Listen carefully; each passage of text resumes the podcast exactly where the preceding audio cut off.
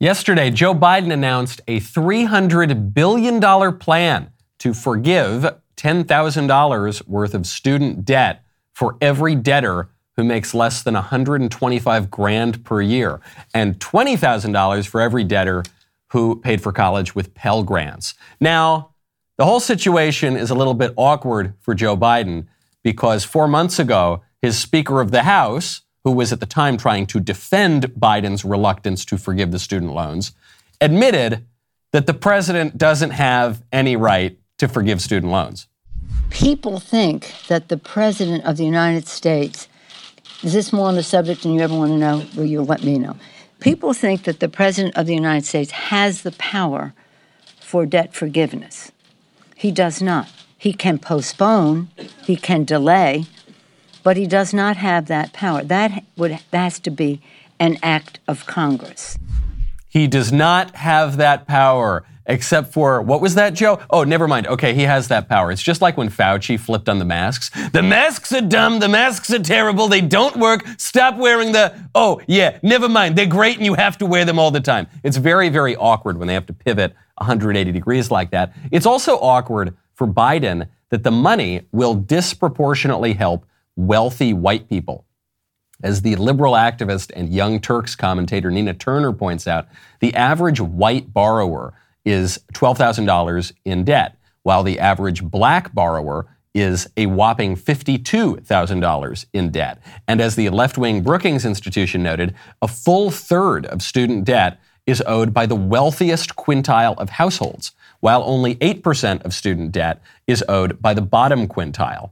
But then again, this is a feature, not a bug of the plan. Right now, Joe Biden is losing support among college educated whites. So, very simple calculation, he is buying their votes before the midterm elections, which is corrupt, sure, but it's also par for the course in politics, especially among Democrats going back to the days of Tammany Hall and gangs of New York. The biggest problem with Biden's vote buying scheme is not that it's corrupt. It's not that it's expensive. It's not even that Joe Biden has no right to do it. The worst aspect of Biden's payoff is that it is going to encourage more people to go to college, where they will be treated to a heavily subsidized four year training camp to make more docile and ignorant Democrat voters. I'm Michael Knowles. This is The Michael Knowles Show.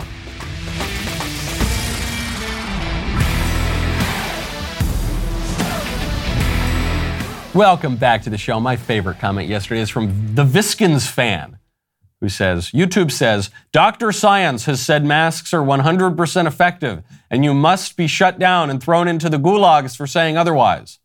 Then Dr. Science retires. Then YouTube says, but on the other hand, this is absolutely true. If you question us, you are questioning science and reality and truth itself. And oh, oh, it's over now? Okay, yeah, never mind. We're good. Go back to normal. It's just, it's so transparent when they do that. Poor Pelosi. How's she going to answer that? Poor Pelosi, she's going to have to say, the president does not have any right until, yes, until August 25th in the year of our Lord 2022. Then the president totally has that right. I think we need to be able to do things for ourselves. We can't trust these people running our country. That's why you've got to check out Rock Auto. Right now, head on over to rockauto.com. The value of your minivan, pickup, sedan, whatever you drive, probably appreciated pretty significantly last year. That's the silver lining amid all the crazy supply chain stuff and the, the record inflation. It means you got to take care of your automotive investment. Keep more of your money by buying the auto parts that you need to maintain and repair your vehicle at rockauto.com. Rockauto.com has been in the auto parts business for 20 years. It's family owned, super easy to navigate catalog, always reliably low prices, no gimmicks. You just you're not going to beat their price anywhere. It Doesn't matter the day of the week. Same prices for pros and do-it-yourselfers. I've told you about my buddy. I'm going to shame him again. My buddy, who he, he really likes Rock Auto, but he was he was just feeling a little loose one day. He goes to the brick and mortar auto parts store. He just wanted to get a part. They find the part finally. They wanted to charge him 400 bucks. He pulls up Rock Auto. It was 150 on Rock Auto. He said, "You you scammers! You're trying to rip me off over here. I'm going back to Rock Auto. Go to RockAuto.com. Get brakes, shocks, carpet wipers, headlights, mirrors, mufflers, lug nuts, or any other part that you need, rockauto.com, be sure to write Knowles, K-N-W-L-E-S, in their How Did You Hear About Us box so they know that we sent you. There is no basis, there's no legal basis, there's no real precedent for Joe Biden to do this in um, American law and history.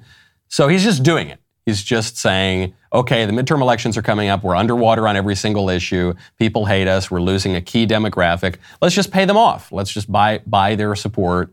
And if anyone questions us about it, we will just engage in whataboutism. What, what about whataboutism? What about, what about, what about? And say, hey, the Republicans, they cut taxes. So that's when they cut taxes, that's kind of like us buying the votes of the college educated white students. The point is this there is plenty of deficit reduction to pay for the programs, cumulative deficit reduction to pay for the programs many times over. I will never apologize for helping Americans working, working Americans middle class, especially not to the same folks who voted for a $2 trillion tax cut that mainly benefited the wealthiest Americans and the biggest corporations, that slowed the economy, didn't do a hell of a lot for economic growth, and wasn't paid for and racked up this enormous deficit. Just as we've never apologized when the federal government forgave almost every single cent of over $700 billion in loans to hundreds of thousands of small businesses across, the, across America during the pandemic. No one complained that those loans caused inflation. A lot of these folks in small businesses are working in middle class families. They needed help. Was the right thing to do. So the outrage over helping working people with student with student loans, I think, is just simply wrong, dead wrong. So nothing Joe Biden said there is true. Nothing whatsoever. Biden said that the tax cut under Trump was only for the wealthy people. It was only for the gazillionaires and the corporations. That's not true. Everybody got a tax cut. Whatever you think of the Trump tax cut, maybe you think it was good policy, maybe you think it was not great policy. Uh, everybody who's paying taxes got a tax cut under Trump, unless you lived in blue states because you couldn't deduct the state and local uh, taxes from the federal anymore. But that was a politically genius way to punish the blue states, and I think it was a, a way to stop the blue states from uh, free riding on the federal government. Anyway, that's a separate point. His, his argument there doesn't really make sense. Then he says it it was bad for the economy. It didn't didn't lead to any kind of growth. Uh, that's that's not true at all. The, the listen, I, I, wasn't all that long ago, but I seem to remember the Trump years being boom years. People were getting richer, people were thriving under Trump, economic growth outperformed expectations. It was great. Enter Joe Biden. What do we get? We get record high inflation, 40 year record high inflation, and we get a recession that's so clear to people that the only way that Joe Biden could deny it was by changing the definition of recession. So that's just completely made up. And then he went after Trump for giving financial assistance to the, the business owners whose businesses the government forced to shut down. And then he's saying Republicans didn't warn about inflation. Neither of those things are true. At the time, Republicans said this is a bad idea to shut down the economy and then to just give money away willy nilly. But if you're going to shut down the economy, if you're going to tell people you can't go to work, you've got to shut down your business, then I think the government has some obligation to help you out during that period of time. The government caused that problem. The government mandated that everybody shut down. The, the government, therefore, can't leave people high and dry in that circumstance. That would be crazy. And furthermore, when, when the government comes in and says, hey, businesses that we intentionally destroyed, we're going to give you a little bit of a lifeline to make it through the next six months or year or two years, as it turned out to be. That seems to make a lot of sense to me because you want the businesses to continue, because you want the economy n- not to collapse. Very different from, hey, college students who we didn't make go to college, who we didn't force to take out these kinds of loans, who we didn't force to study underwater basket weaving and lesbian dance theory and anything else. Hey, you guys who took out way too much debt, uh, we're just going to give you some free money which probably will just cause the schools to raise the, the tuition as they've been doing ever since the federal government has been underwriting college education. But furthermore, which will just incentivize more people to get more stupid degrees and not really get an education, but become just docile Democrat voters, which is all they're really after. Does that seem like the kind of thing we want to incentivize, that we want to underwrite? And do we really want a situation where America, in America, the majority of people do not get a four year college degree, where you've got the country as a whole subsidizing this degree for a minority of people who statistically will make more money than everybody else. Does that make a lot of sense? Doesn't make a lot of sense to me. The problem with this, it's not the corruption of the payoffs. I mean, that's a problem. It's not how much money it's going to be. That's a problem. It's that we are incentivizing these people to go to college. I break with my fellow conservatives on the college point a lot. Sometimes you'll hear conservatives say, college is dumb, it's always dumb, you should never go. That's not my opinion. Sometimes you'll hear conservatives say this, and I hear this one all the time. They say, look, college is fine if you go and you major in STEM. You know, you go and you major in engineering. You go and you, you study something that'll help you get a job. That makes sense. But if you go and study, I don't know, history or literature, that's crazy. I have exactly the opposite point of view. There is no reason to go to a four year liberal arts college to study a job. That's not what the liberal education is for. Liberal education, I think, is a wonderful thing. The point of liberal education is not to learn a job, it's kind of the opposite.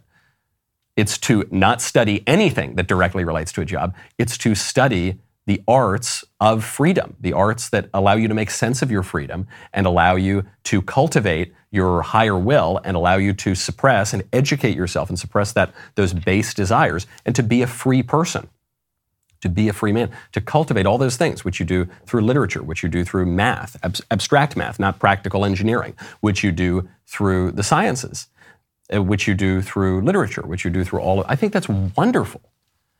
My problem with college is not liberal education. My problem with college is that increasingly it is pretty much impossible to get a liberal education on any campus in America. That's not what you get there. Instead, what you get is leftist indoctrination Instead, what you get is four years of nonsense. And it, rather than suppressing your lowest appetites and cultivating your rational will, usually you get four years of misbehaving, as anybody, anybody who's been to college recently knows. And then you graduate with a lot of debt and no education and no practical job skills and nothing. That's the problem. All you really, all you really graduate with is a greater likelihood to vote for Democrats, which is the reason that the, the libs are doing this. That's why it's a terrible thing. Liberal education is great. I wish we could, I wish, I wish we had a lot more of it. There are probably a, ha- a handful, maybe a half a dozen schools in America where you can reliably get a liberal education these days. And now with Joe Biden underwriting, uh, underwriting four-year college, the problem is only going to get much, much worse really, really frustrating. We've, we have got a real political fight on our hands. When you want to get ready for a fight, when you want to fill up your belly, get some iron pumping through your veins, you got to check out Good Ranchers. Right now, go to goodranchers.com slash Knowles. Use code Knowles. Regardless of what this administration defines as a recession, Americans are hurting in their wallets. Food and gas prices are higher than I've ever seen in my lifetime, and I guess really ever in America. Uh, that's why I am super grateful for my absolute favorite meat delivery service, Good Ranchers. Good Ranchers offers an inflation proof subscription model that lets you lock in your price the day you subscribe. Plus, you can pause your subscription for up to 90 days or cancel anytime you want, but you will not want to. It's, it's just an insane deal that they are letting you lock in your price on this incredible quality meat. Plus, right now, they're running a back to school give back program with the goal of donating 100,000 high quality meals to children in need. To help them out, I'm offering 10 lucky listeners the chance to win 30 minutes with me via Zoom on September 30th. You can ask me anything there. We're calling it a meet and greet. Do you get that? Do you get it? It's a joke. It's funny. Meet and greet. Go to goodranchers.com slash Knowles. Use code Knowles at checkout. You get 30 bucks off plus free shipping. Subscribe, lock in your price, and inflation proof your meals for life. You'll be automatically entered to win 30 minutes of meet and greet with me on September 30th. The offer ends August 31st. GoodRanchers.com slash Knowles. Use code Knowles at checkout. Does Joe Biden have the power to forgive all this student debt? He, that's the question that everyone's asking. Does, Joe Biden doesn't even have the power. Well, what is he claiming is the power? He's saying that a September 11th law called the HEROES Act gives the education secretary broad authority to grant relief from student loan requirements during specific periods, such as a war or some other kind of military operation or some kind of national emergency, and for very specific purposes, including, for instance, to address the financial harms of a war or a military operation or an emergency. And then Joe Biden is just completely perverting the meaning of this 9 11 law to say, okay, well, it's an emergency now. Yeah, I woke up this morning. I felt kind of like it was an emergency. So uh, we're gonna we're gonna pay off the student loans of people that I want to vote for me. That's the Heroes Act for you. And and then you've got the conservatives, the feckless conservatives on the other side, crying about how he doesn't have the real power to do this. Newsflash: He does have the power to do this. Politicians have the power to do whatever they can get away with. If you have lived through the last two and a half years, if you have lived through the, the reign of Dr. Fauci, and you don't get that, I can't help you. You're not going to make it. Does, does Biden have the right to do this? No, he doesn't. The law doesn't give him the right to do this. The American tradition doesn't give him the right to do this. Joe Biden's creator does not give him some natural right to do this. But does he have the power? Yeah, of course he does. Two different things. This is where sometimes conservatives and libertarians get a little tripped up on the way our government works because they say that's not in the Constitution. This legislative body or this president or this so and so doesn't have the right to do it, doesn't have the power to do that. Yeah, no, he doesn't have the right, he does have the power. The way our politics works is that the, the people and the institutions with the power exercise it. And it doesn't matter what that bill up on Capitol Hill and Schoolhouse Rock says, and it doesn't matter what the Constitution says, they're going to wield that power. So Joe Biden's going to wield it. It helps him politically. He's buying votes. Okay, tale as old as time. What are we going to do about that? What are we, what are we going to do about people who exercise power outside of the, the limits and, and their right to do so? Very little, usually. Very little. And it's why we've got to take a much tougher line with them. You saw DeSantis do this with Dr. Fauci, who's the most egregious example of some technocrat taking more power than he deserves. And DeSantis is really ratcheting up the rhetoric. As Dr. Fauci is trying to avoid a congressional investigation by Republicans if Republicans retake the House and or the Senate, as Fauci is saying, okay, I'm, uh, listen, I'm going to speed up my uh, retirement table here. You're all getting a little uh, tough in your talk on Dr. Fauci, so uh, I'm getting out of here, okay? Please forget about forget my name. I'll be over there on St. Helena. You've got uh, Ron DeSantis ratcheting up the attacks, speaking as bluntly as I've ever heard him speak. And I'm just sick of seeing him. I know he says he's going to retire. Someone needs to grab that little elf and chuck him across the Potomac. this, I really love this line from DeSantis. It's the right kind of rhetoric. It's extremely funny. It's true. it's uh, evocative. It really paints a picture. It is, in a word, Trumpian.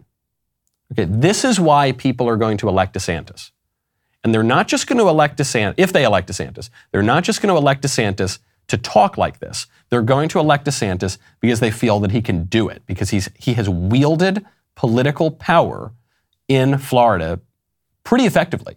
For a Republican, very effectively. And that's why the libs are pulling their hair out and gnashing their teeth and why they hate him so much. Yesterday, I talked about that stupid DeSantis commercial where they put him out and they made him look like Top Gun. They dressed him up like Tom Cruise and they had him do a little soft shoe to pretend to be Top Gun and they called it Top Gov. And it was just the most cringe inducing thing ever. I had to go get surgery last night to get the cringe off of my face. And I thought, what are you people doing? You got the real deal here. Ron DeSantis is the real deal. You don't need to dress him up in a clown suit and have him pretend to be a movie star. He just can do it. He can just wield political power. And that, I think, is what conservative voters in particular are craving right now. We've had enough of the show. We've had enough of the talk. Donald Trump ran on we don't want all these all talk politicians, do nothing politicians. We want people who can actually get stuff done. And that's true. Part of the reason he was elected is because Trump was a businessman, right? He had gotten stuff done in the private sector of the economy.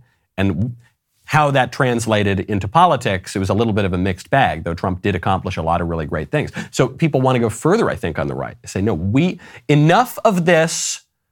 Well, I'm a conservative, so I never want to use the government. I know, I'm, I'm, we have no right to ever use the government. If you elect me, I, I solemnly swear I will do nothing. That's over. That is, that is some, if that was ever popular at all, that is deader than disco. Conservatives want people to be elected to office who will wield the power, justly wield the power that the people give to them. And DeSantis, I think, is demonstrating that. It's very important to do that kind of thing because the, the, the unaccountable libs in the technocracy have run amok. And you're seeing now, this is the most offensive thing they've done since the dog days of COVID, and it relates to COVID. Politico's got a headline out. Politico is a great uh, way to take the temperature of the fetid DC swamp. It is a very swampy, liberal establishment, insidery kind of outlet.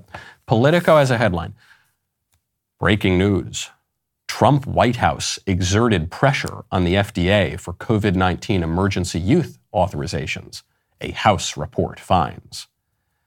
The report by House Democrats examining the pandemic says Trump officials sought vaccine approvals to sway voters before the 2020 election. And there it is. There it is, what we were predicting the whole time. They're starting to turn on the vaccines because when we were told that the vaccines are they're 100% safe, no risks whatsoever, you're, a, you're an idiot conspiracy theorist. You're a murderer if you say there are risks because you're discouraging people from getting the jab. You're causing vaccine hesitancy, which is no one should hesitate because the, the vaccine is totally 100% safe. And it's totally effective. Fauci, Walensky, and Biden, they all said if you get the vaccine, you will not get COVID. You can't contract it. It defies science. No way, sir. No way, Jose. And you can't transmit it either. Totally safe, totally effective. And when that was the narrative, Trump deserved no credit for the vaccines. He didn't do anything. He, if anything, he was an impediment. No, it's Fauci deserves credit. No, it's Operation Warp Speed. That has nothing to do with Trump. That's all the scientists deserve. This is amazing. Trump, that guy was you. But now, now that we know that the vaccine was a little bit less safe than they told us, there are some there are some side effects, you know, myocarditis and blood clots and changes to women's menstrual cycles and all the stuff they told us couldn't happen that actually did happen. Yeah, that's okay, not totally safe. And it's not yeah, okay, it doesn't really like stop you from getting COVID or stop you from transmitting COVID. But it's still it's still probably good that you get it, you know, like for some reason because of reasons or something. But uh, now that it's a little bit, it's obviously a little less safe and less effective than we were told it was. Well, now it's all Trump's fault. It's all Trump's fault. He rushed it through. Can you believe this maniac rushed through the vaccine? The 100% totally safe and effective vaccine. That's how you know that, as so many of us predicted, and as so many of us were punished on social media for, I had episodes of this show taken down, which it's not just like you know you post a little video to the internet and oopsie daisy that one gets taken down. Well no harm no foul. This is a very expensive show to produce. So you take a video down that's a that's a major monetary punishment. Fortunately i get to pass most of that along to jeremy and ben. But that's it. They went after content producers and punished us in our wallets and silenced us and sometimes banned people from the public square entirely for saying the kind of stuff that politico is admitting right now the kind of stuff that the libs broadly are admitting. Yeah, maybe it wasn't. Yeah, maybe it wasn't totally safe. Maybe it wasn't totally effective. Expect more of this. And expect this to color all, the, the entire political narrative going into the midterms and into 2024 and beyond.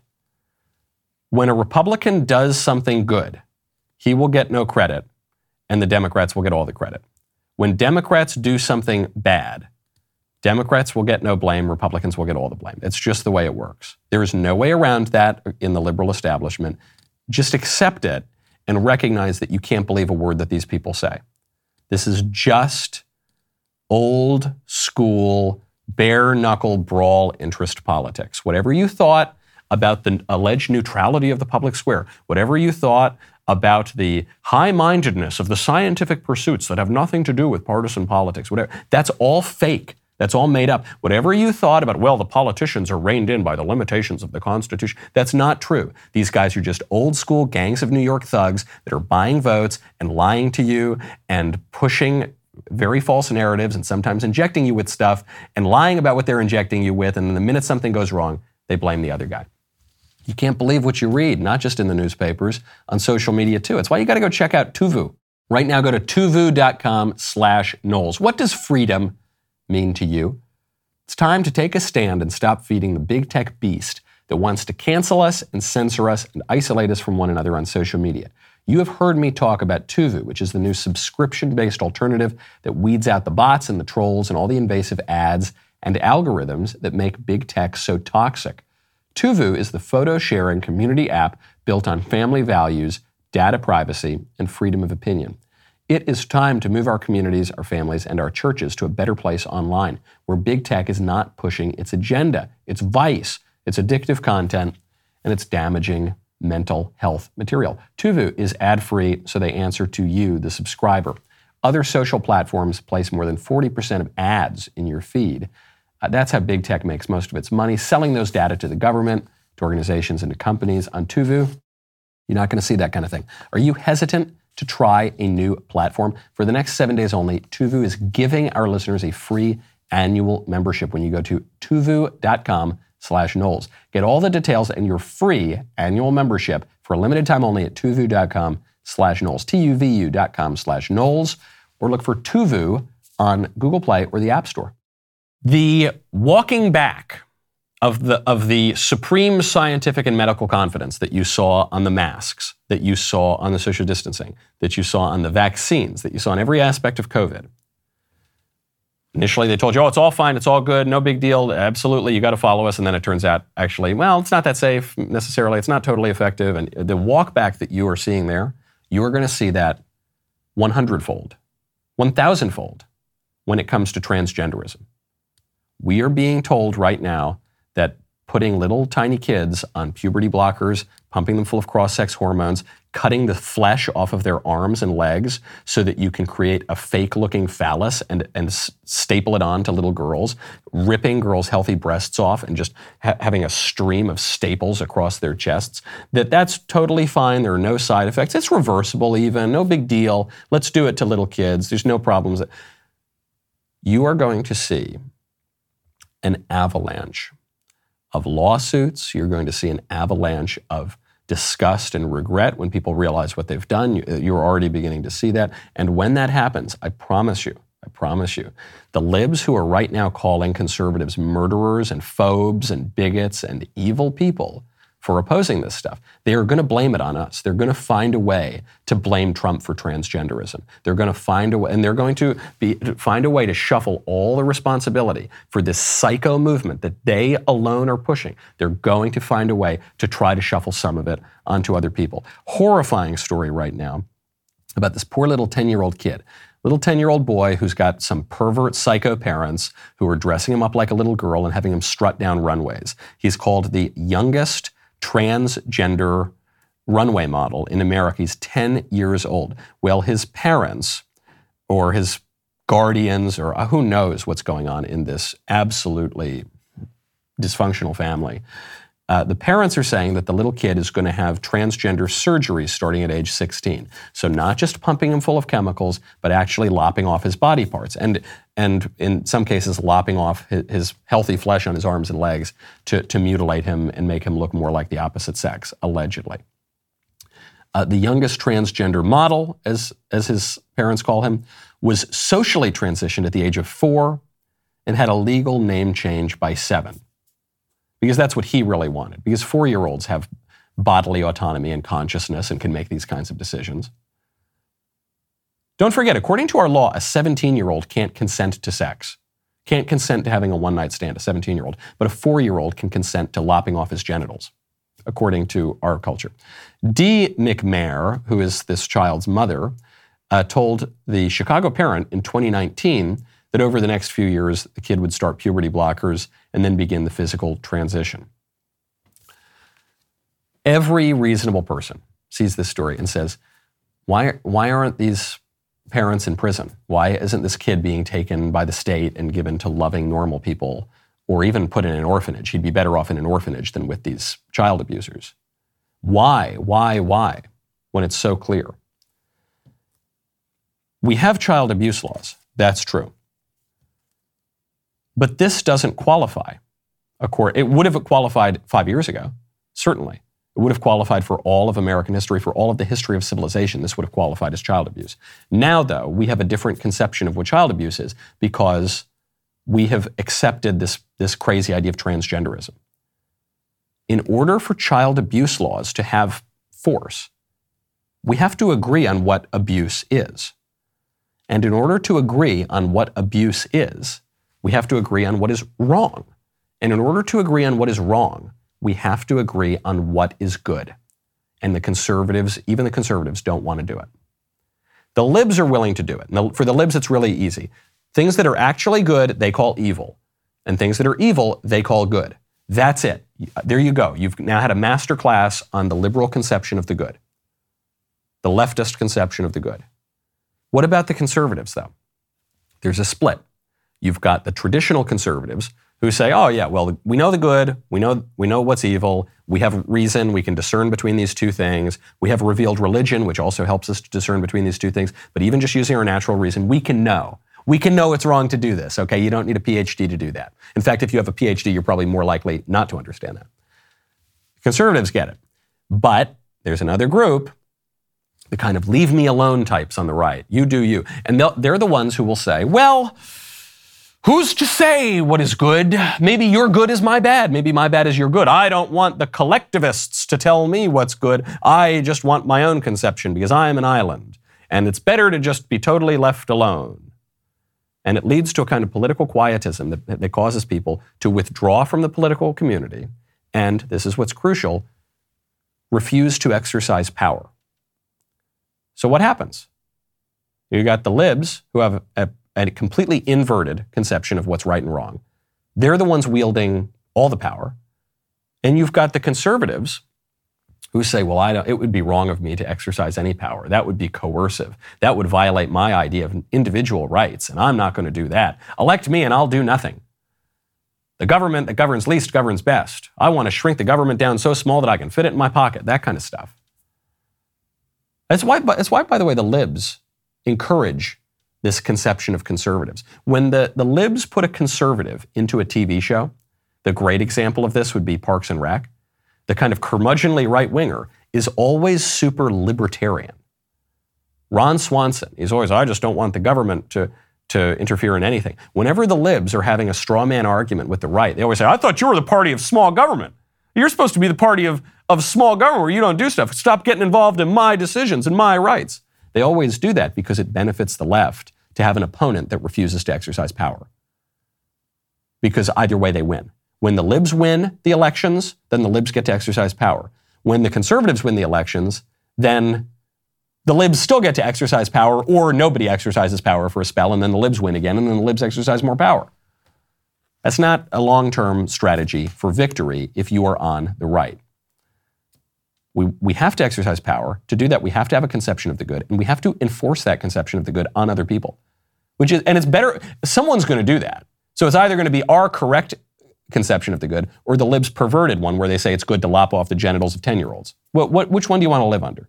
You have to pick. There's no neutrality. Now you're starting to see conservatives get this. You're seeing this right now down in Texas. The state government of Texas has just done something that I have been hoping a, sta- a conservative state government would do for a long time. They have cut ties with BlackRock, with one of the largest asset managers in the world, over BlackRock's insistence on using its tremendous wealth and, and leverage and power to force political institutions to go woke and to force private companies to go woke. How does that, what is BlackRock? BlackRock, Vanguard, State Street, these are the asset managers that control trillions and trillions of dollars. And they're, they are one of the biggest drivers of wokeness today because they've got all those trillions and trillions of dollars. And, and look, no one ever elected BlackRock to any position of power. The people don't go to the polls every year and say, okay, who what do I support as my asset manager? I, I support Vanguard this year. No, but they just have a lot of money and money talks and BS walks. That's why Joe Biden is buying votes right now, because he knows that that might help him in November and it might help him in 2024. And so these guys throw their power around and they do it in, explicitly in the political realm. So they do it to private companies. They make Cracker Barrel start offering fake meat in their sausage. Not one Cracker Barrel customer has ever requested vegetarian sausage. Not one. And no one who has even walked into a Cracker Barrel has ever contemplated becoming a vegetarian.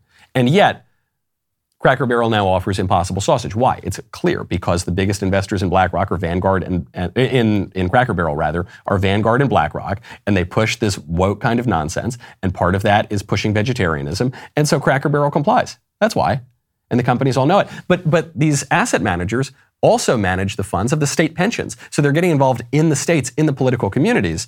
And Texas says no. Texas Comptroller Glenn Hegar says the environmental, social, corporate governance movement, ESG, has produced an opaque and perverse system in which some financial companies no longer make decisions in the best interest of their shareholders or their clients, but instead use their financial clout to push a social and political agenda shrouded in secrecy.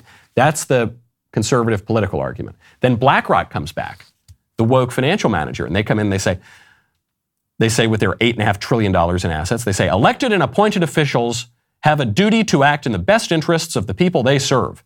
Politicizing state pension funds, restricting asset access to investments, and impacting the financial returns of retirees is not consistent with that duty. There's one word that I want to retire from the English language. It is the word politicize when we're talking about political things. You're, you're politicizing education. You're politicizing state pension funds. Yeah, those things are by definition political. Because they're, yes, obviously a state pension fund is political. It's run by politicians. That's right. And the people have a right to exercise some power.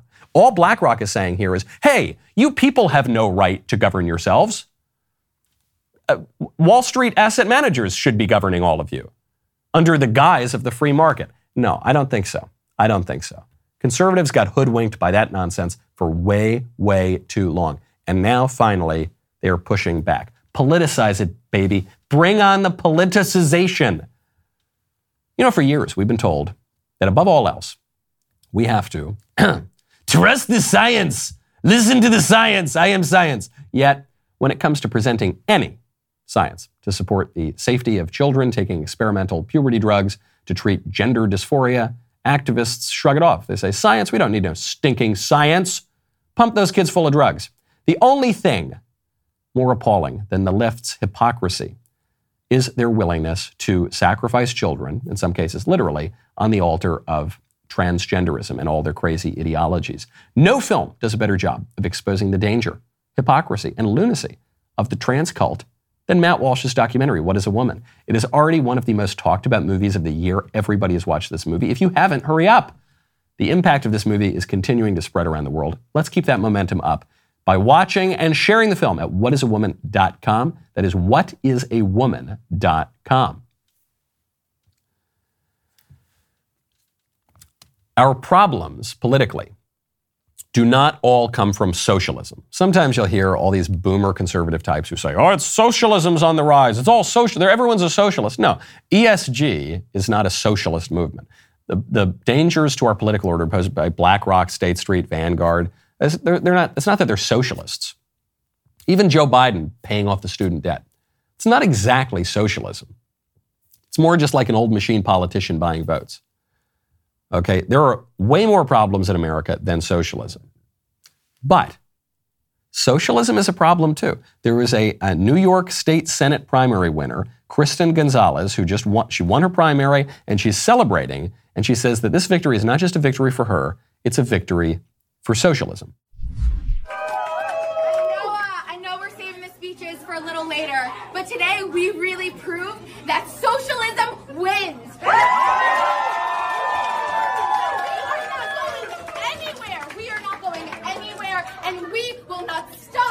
until we see a socialist slate across this city. Woo! Woo! All these socialists look exactly as you would expect. They just there's just a certain look to socialists, especially from New York. And I think she's right about socialism being on the rise. It is for uh, most of the 20th century, certainly the latter half of the 20th century. If you called yourself a socialist, you, you, that was political suicide. You were dead. The first one on a national scale to really do it in many, many decades was Bernie Sanders. And he was really considered kooky. He was the lone socialist out there. Now it's much more common. AOC calls herself a socialist. The whole squad calls, calls themselves socialists. You see it with a lot of other candidates around the country. There are Democratic socialist clubs on campuses all over uh, the United States. I wasn't in college all that long ago. It was 10 years ago. That was unthinkable, even at a super lib school like the one that I went to. Now, almost every campus I go to, including the conservative ones, they have a DSA chapter. It's on the rise, there's no question. Why is socialism on the rise? I think the reason is because liberalism is unstable. The reason socialism is on the rise is not because the KGB are sending agents to American campuses necessarily, or that China's sending agents to America. They actually are sending agents to American campuses, but so that's not just to spread the ideology of socialism. It's because liberalism is unstable. And so you're seeing now the, the two parties becoming more polarized. Well, they are, in a way, becoming more polarized because that squishy middle doesn't make a lot of sense. Liberalism as an ideology, the new kind, the old kind, the classical kind, all of it, is unstable eh, because it relies on all the old good traditions that are pre liberal, all the old institutions that are not liberal the church and the family and the township and the, the and the mores and the habits and the family and the ways of life that are not liberal in order to survive. But liberalism, as a kind of rationalist ideology, chips away at all of those things. And so, at a certain point, you, th- you can think of it as liberalism leaning on tradition and society and the family and the institutions and the church and all of that.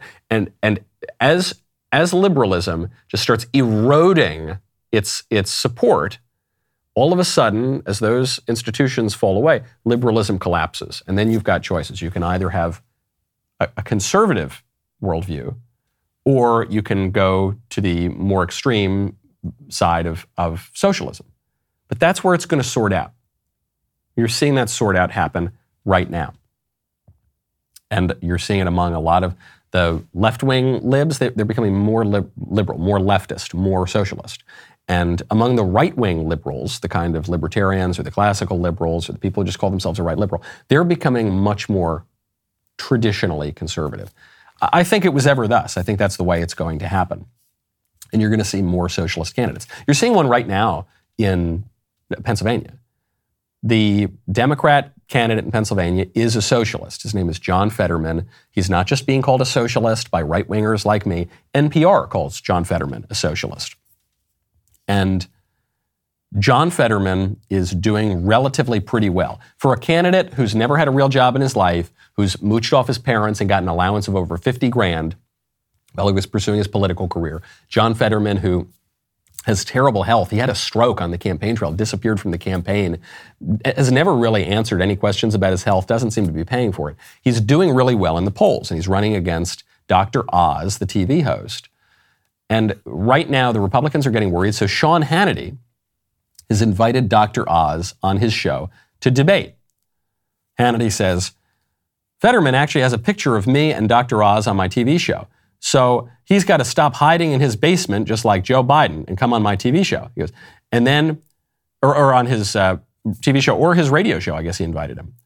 He says, then you can explain the positions that you've taken over the years and your lazy lifestyle and how you lived off your mama and your dada and how you bought your sister's house for a buck and your positions on heroin and everything in between.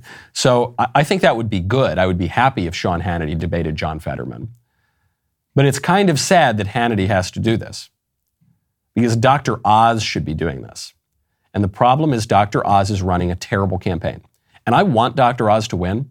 He wouldn't have been my choice in the primary because he's a, a Democrat and he was he was defending uh, abortion and attacking pro-lifers not that long before he decided to run for Senate as a Republican. But okay, you go to war not with the army you want, with the army you've got. I would much rather have Dr. Oz in the Senate than John Fetterman. So I really want Dr. Oz to win. I'm not I'm not really attacking Oz to hurt Oz. I'm I'm attacking Oz's campaign because his campaign is being run very poorly right now. Oz needs to be doing this. He can't go out and have Sean Hannity fighting all his battles for him. He's got to be a better candidate and he's got to have better campaign staff. And I don't know, whoever, we played that extremely stupid Dr. Oz commercial the other day. Whoever made that commercial needs to be fired and probably thrown in prison because of how bad it was. And he just has to do a better job because I really don't want this socialist to be in the Senate. And he's just not. Oz just made another gaffe, or his campaign just made another gaffe.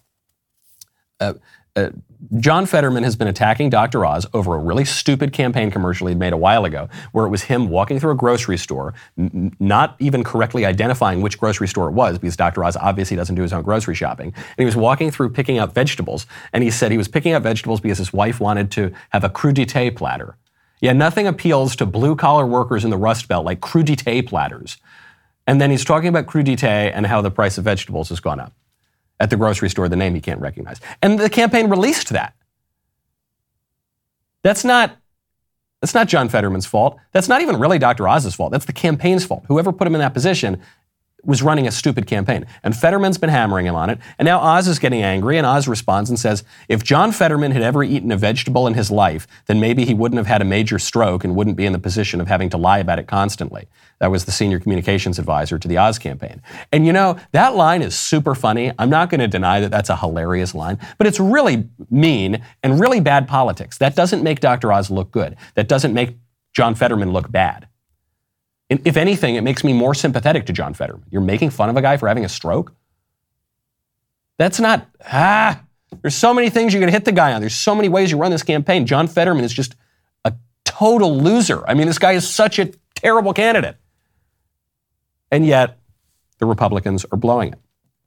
They're blowing, never underestimate the ability of the Republican Party and the Republican Party leadership and consulting class to steal defeat from the jaws of victory. Never under. I hope they turn the campaign around. I really, really hope that they do. Now, as a little palate cleanser to that, to make me feel a little bit better, speaking of congressional politics, there was just a brutal primary in New York. Because of redistricting in New York, because the Democrats took their eye off the ball, they ended up in a position where New York lost a congressional seat, and you had uh, two sitting congressmen have to duke it out. And the two that had to duke it out were two of the longest serving, most prominent Democrat congressmen in New York Jerry Nadler and Carolyn Maloney. And Jerry Nadler won. He won by a lot. Jerry Nadler won 55 to 24.4. These guys had been in the House for a combined 60 years. When Mal- they're both just awful. It's sort of like the Iran Iraq war. You just wanted both of them to lose. Uh, when Maloney lost, she blamed, quote, sexist systems and misogyny. She said, I'm really sad we no longer have a woman representing Manhattan in Congress. Okay, bye. See you, sister, later. And then Nadler won in the way that he explained his win, as he said, I think Carolyn and I have worked on a lot of things together, but I think I have a more principled, progressive record. She voted for war in Iraq, speaking of the Iraq war. I voted against it. She voted for the Patriot Act. I voted against it. She voted for the Iran deal. I voted. She voted against the Iran deal. I voted for the Iran deal. So uh, Nadler won. Okay, someone had to win. I'm glad at least one of them lost. That's sort of nice. The, the lesson to take here, though, is one right now, cl- clearer politics are going to win the day. A more clear political vision is going to win the day. So Nadler wins by running to the left of Maloney. And also wedge issues remind you here there are wedge issues in every party for every political group, the issues that split your own side. Those are the issues to focus on. When you're running against Democrats, you, well, now the Iraq war is kind of dated, but you could use the Iraq war. Issues that, whatever Republicans think of it, will split the Democrat vote. Democrats are very good at using wedge issues, Republicans a little bit less so. Before I get to the member block, by the way, I've got a very important political issue that we've got to get to. Kim Kardashian is making headlines, as she always does, uh, this time for bringing back a hairstyle that apparently was uh, gone. Uh, they, the pop culture magazines are alleging that Kim Kardashian is bringing back the side part.